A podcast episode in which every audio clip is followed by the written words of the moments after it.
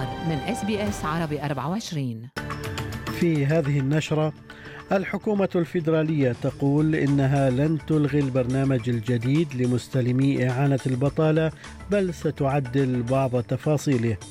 اللاجئون الحاصلون على تأشيرة المؤقتة يطالبون الحكومة الفيدرالية منحهم الإقامة الدائمة في اليوم العالمي للاجئين.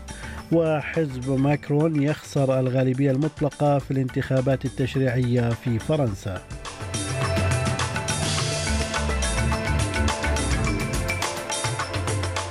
سليم الفهد يحييكم وإليكم التفاصيل. قالت الحكومة الفيدرالية إنها ستنظر في تعديل التغييرات التي أدخلتها حكومة الائتلاف السابقة على مدفوعات البطالة والالتزامات المتبادلة تجاهها بدلا من إلغاء البرنامج ككل. وقال وزير التوظيف توني بيرك إن البرنامج الجديد الجديد عليه الكثير من المآخذ ولكن يمكن تعديله. What the government's designed, some of it's more punitive than actually getting the job done. We want to make sure, and I'll be changing it over the course of the next week, to make sure that we can have a system that's designed to get people into work rather than some media stunt to punish people. تحتفل دول العالم ومن بينها استراليا اليوم باليوم العالمي للاجئين وبهذه المناسبة حث اللاجئون الحاصلون على تأشيرات المؤقتة في استراليا الحكومة الفيدرالية على منحهم تأشيرات دائمة وكانت حكومة أنطونيا البانيزي الجديدة قد وعدت خلال الحملة الانتخابية بأنها ستمنح تأشيرات حماية دائمة لتسعة عشر ألف شخص اعترفت بهم أستراليا بالفعل كلاجئين. اللاجئ والأخصائي النفسي الإيراني رضا رستمي وصل إلى أستراليا على متن قارب من أندونيسيا في عام 2013 وقال في حديث له مع اس بي اس نيوز أنه كان من الصعب على جميع أفراد أسرته العيش بدون مسار واضح للحصول على الإقامة الدائمة. 10 years experiencing torture mentally anxiety depression. The oldest, my daughter, has a more problem for access to higher education because she cannot go to straight away to university. I have to pay at the moment with the temporary visa as an international student. Please, Labour government, hurry up. Thousand child and asylum seeker waiting for this decision. تبدأ اليوم دعوى قانونية جماعية في أستراليا ضد شركة تويوتا لمطالبتها بدفع تعويضات عن وجود بعض الخلل في أنواع السيارات التي باعتها الشركة في أستراليا. ويمكن أن يصل عدد المتضررين من الخلل أكثر من 260 ألف أسترالي. اشتروا عدة أنواع من سيارات تويوتا خلال الأعوام من 2015 حتى العام 2020 وستطالب شركة تويوتا بدفع ملياري دولار سيتم توزيعها مشاركة على المتضررين. بعد سنوات من الالتماس من قبل قادة السكان الأصليين أعلنت حكومة نيو ساوث ويلز أن علم السكان الأصليين سيكون له مكان دائم على جسر ميناء سيدني. وبموجب ميزانية الولاية خصصت الحكومة 25 مليون دولار لتركيب سارية علم ثالثة بحلول نهاية هذا العام. ويقول ناثان موران الرئيس التنفيذي لمجلس أراضي السكان الأصليين في مدينة سيدني إنه لمن الرائع رؤية هذه النتيجة بعد سنوات من الحملات. It's just a great thing that we've achieved it finally. But more importantly, I hope it's not just for me, it's for my children and others to be able to see that when they come through the city, they see themselves represented.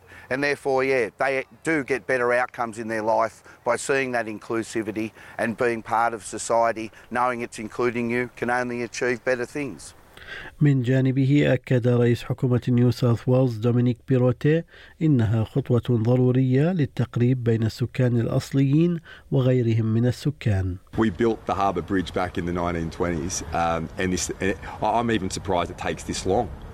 I mean, I made the announcement a while ago, and the first brief that came back was it'd probably take two years to do. I mean, I'll climb up there, I'll go to Bunnings myself and climb up there and put the pole up. Um, uh, but Apparently, it does. Um, apparently, that's the costing. And uh, I think it's an important decision that we've made. I think it brings unity uh, to our country. نبقى أيضا في نيو ساوث ويلز حيث كشفت حكومة الولاية عن خطة إسكان بقيمة 780 مليون دولار لمشتري المنزل الأول وتشترك هذه الخطة ببعض أوجه الشبه مع واحدة من سياسات الانتخابات الفيدرالية التي أعلنها حزب العمال. وسيكون البرنامج متاحا للمعلمين والممرضات والشرطة والآباء والأمهات المنفردات والعزاب الذين تبلغ آبائهم عفوا تبلغ أعمارهم خمسون عاما فما فوق. وسيتعين على هذه الفئات المساهمة بدفعات مقدم بنسبة 2% من سعر المنزل. وقال وزير الخزانة في نيو ساوث ويلز مات كين إن المبادرة تهدف إلى تسهيل امتلاك الناس للمنازل في سوق الإسكان المليء بالتحديات What we're doing is contributing up to 40% of the equity for a new home and 30% for an existing home. It'll be eligible pe- for people owning up to $90,000 per annum or couples earning up to $120,000 per annum. Uh, and the value of the home that's that it, the value of the homes that it will be eligible for is up to $950,000 uh, for those in metropolitan areas and $600,000 for those in regional areas.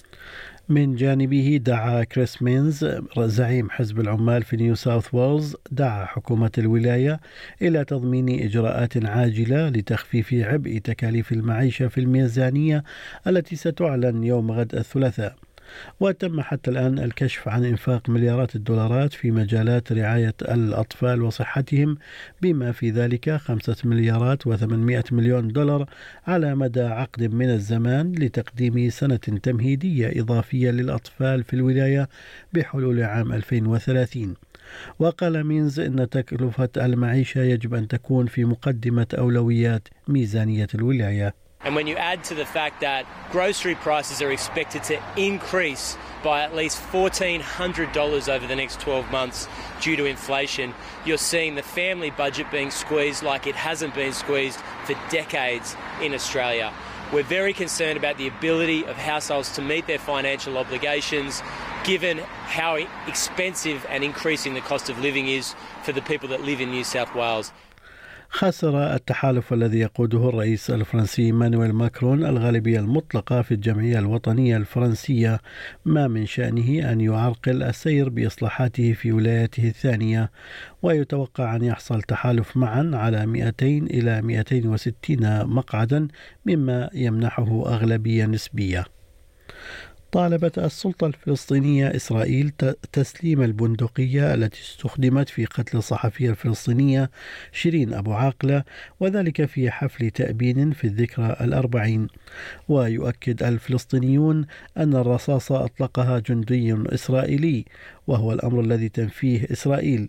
وكان الجيش الإسرائيلي أعلن الشهر الماضي أن وفق تحقيق أولي أجره لا شبهة جنائية فورية. فيما أعلنت الشرطة الإسرائيلية الجمعة أنها أنهت تحقيقا داخليا في تدخلها خلال تشييع أبو عاقلة في الثالث عشر من أيار مايو لكنها لم تكشف نتائجه. في محلياتنا رفضت شرطة نيو ساوث ويلز المزاعم من أنها استخدمت القوة المفرطة ضد مجموعة بيئية ناشطة بعد اعتقالها عدة أشخاص في حملة دهم واسعة في شمال غربي سيدني أمس.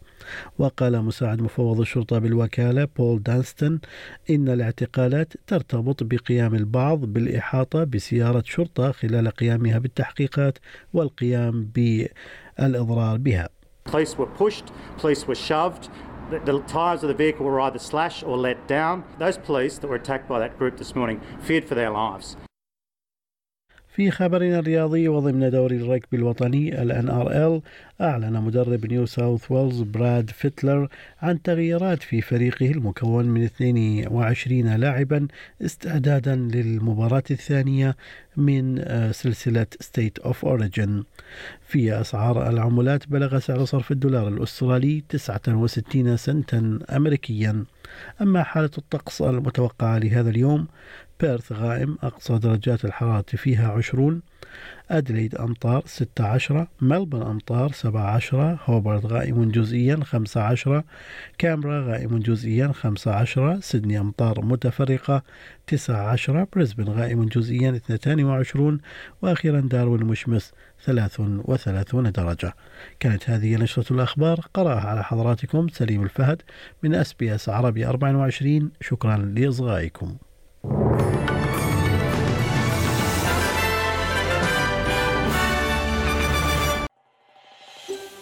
هل تريدون الاستماع إلى المزيد من هذه القصص؟